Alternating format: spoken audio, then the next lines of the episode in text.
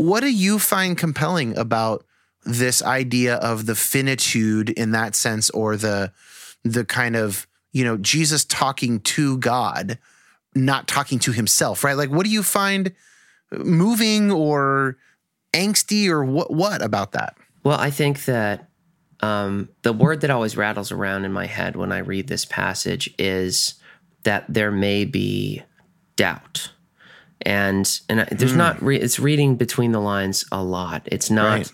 um, it's not exactly jesus saying um, are you sure you need to do this do you really have to um, but it does it does bring in an element of a pleading for a different solution or um, or something else that could be done and and in that way i think that jesus becomes infinitely more relatable to us as Christians when we realize that even Jesus, even the one that stepped up to um, to be killed, to be sacrificed, to you know, for the the, the forgiveness of sins or whatever it is that you feel that this that the crucifixion, the resurrection did, that you um, you see Jesus in a moment of weakness. You see Jesus in a moment of doubt that I think every single one of us has experienced in some way or another. And that is is what I think I find the most compelling about, you know, in in in the general sense about this passage is that we see the humanity of Jesus on full display. Um, what the implication of that is, I find really interesting. But again, I'm not really, I don't think smart enough or qualified enough to really dig in to that in a you know in a in any real intelligent way. I just I'm I'm I'm floored by the notion of uh, a God walking the earth, being part of our our everyday life, then realizing what is to be done and saying, God, please, no. Yeah. I love it. I love it for the same reason you're mentioning. One one of the questions I like one of the ways I'm trying to look at uh, passages, wordings, theological ideas, teachings that have stuck around from within Christianity um, is this lens of like thinking of Christianity as a wisdom tradition. And by that, I mean, you know, a collection of stuff that people found helpful over hundreds of years, many, many hundreds of years. And so, like, I kind of want to try and apply that lens to this before we move on of like, okay, so the people who were around Jesus, what they remember is that he was agitated that night. You know, they remember that like he was not calm and detached about his upcoming crucifixion. That's what stuck in their mind. And and they probably like you're saying uh, very cleverly, they probably had to fill some of that in because it's just him. They don't know he didn't write it down and mm.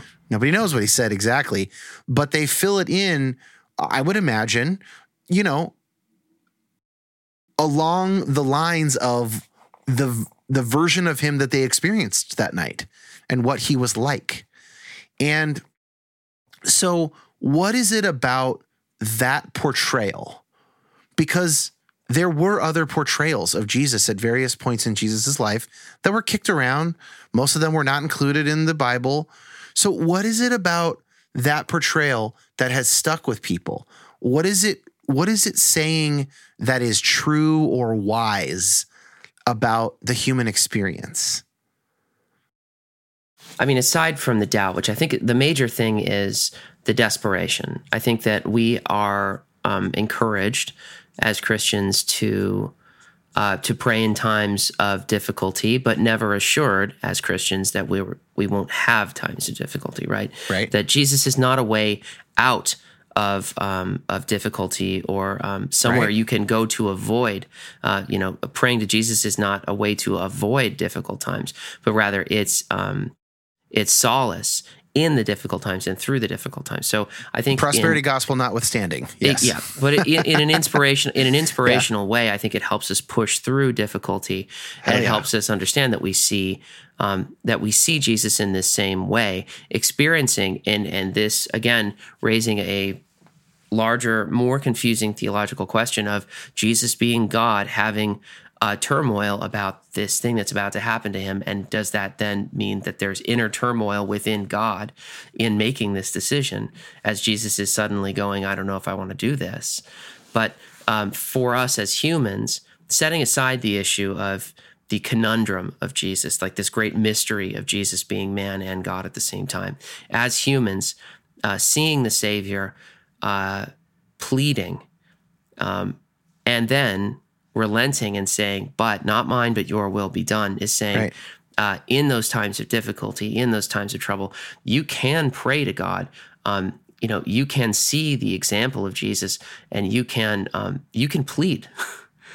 uh, but ultimately, you should always be um, you should always be accepting of the will of God. If uh, if it's God's will, then let God's will be done, and that's and that's what Jesus said. In you know, it, that's that's how we should pray. So in in a way, it's it's kind of like tying up Jesus' prayer life in a nice, neat little bow. Here's how it started, and here's how it's ending, uh, in a very tragic way, but in a way that's so consistent from from the start to the finish.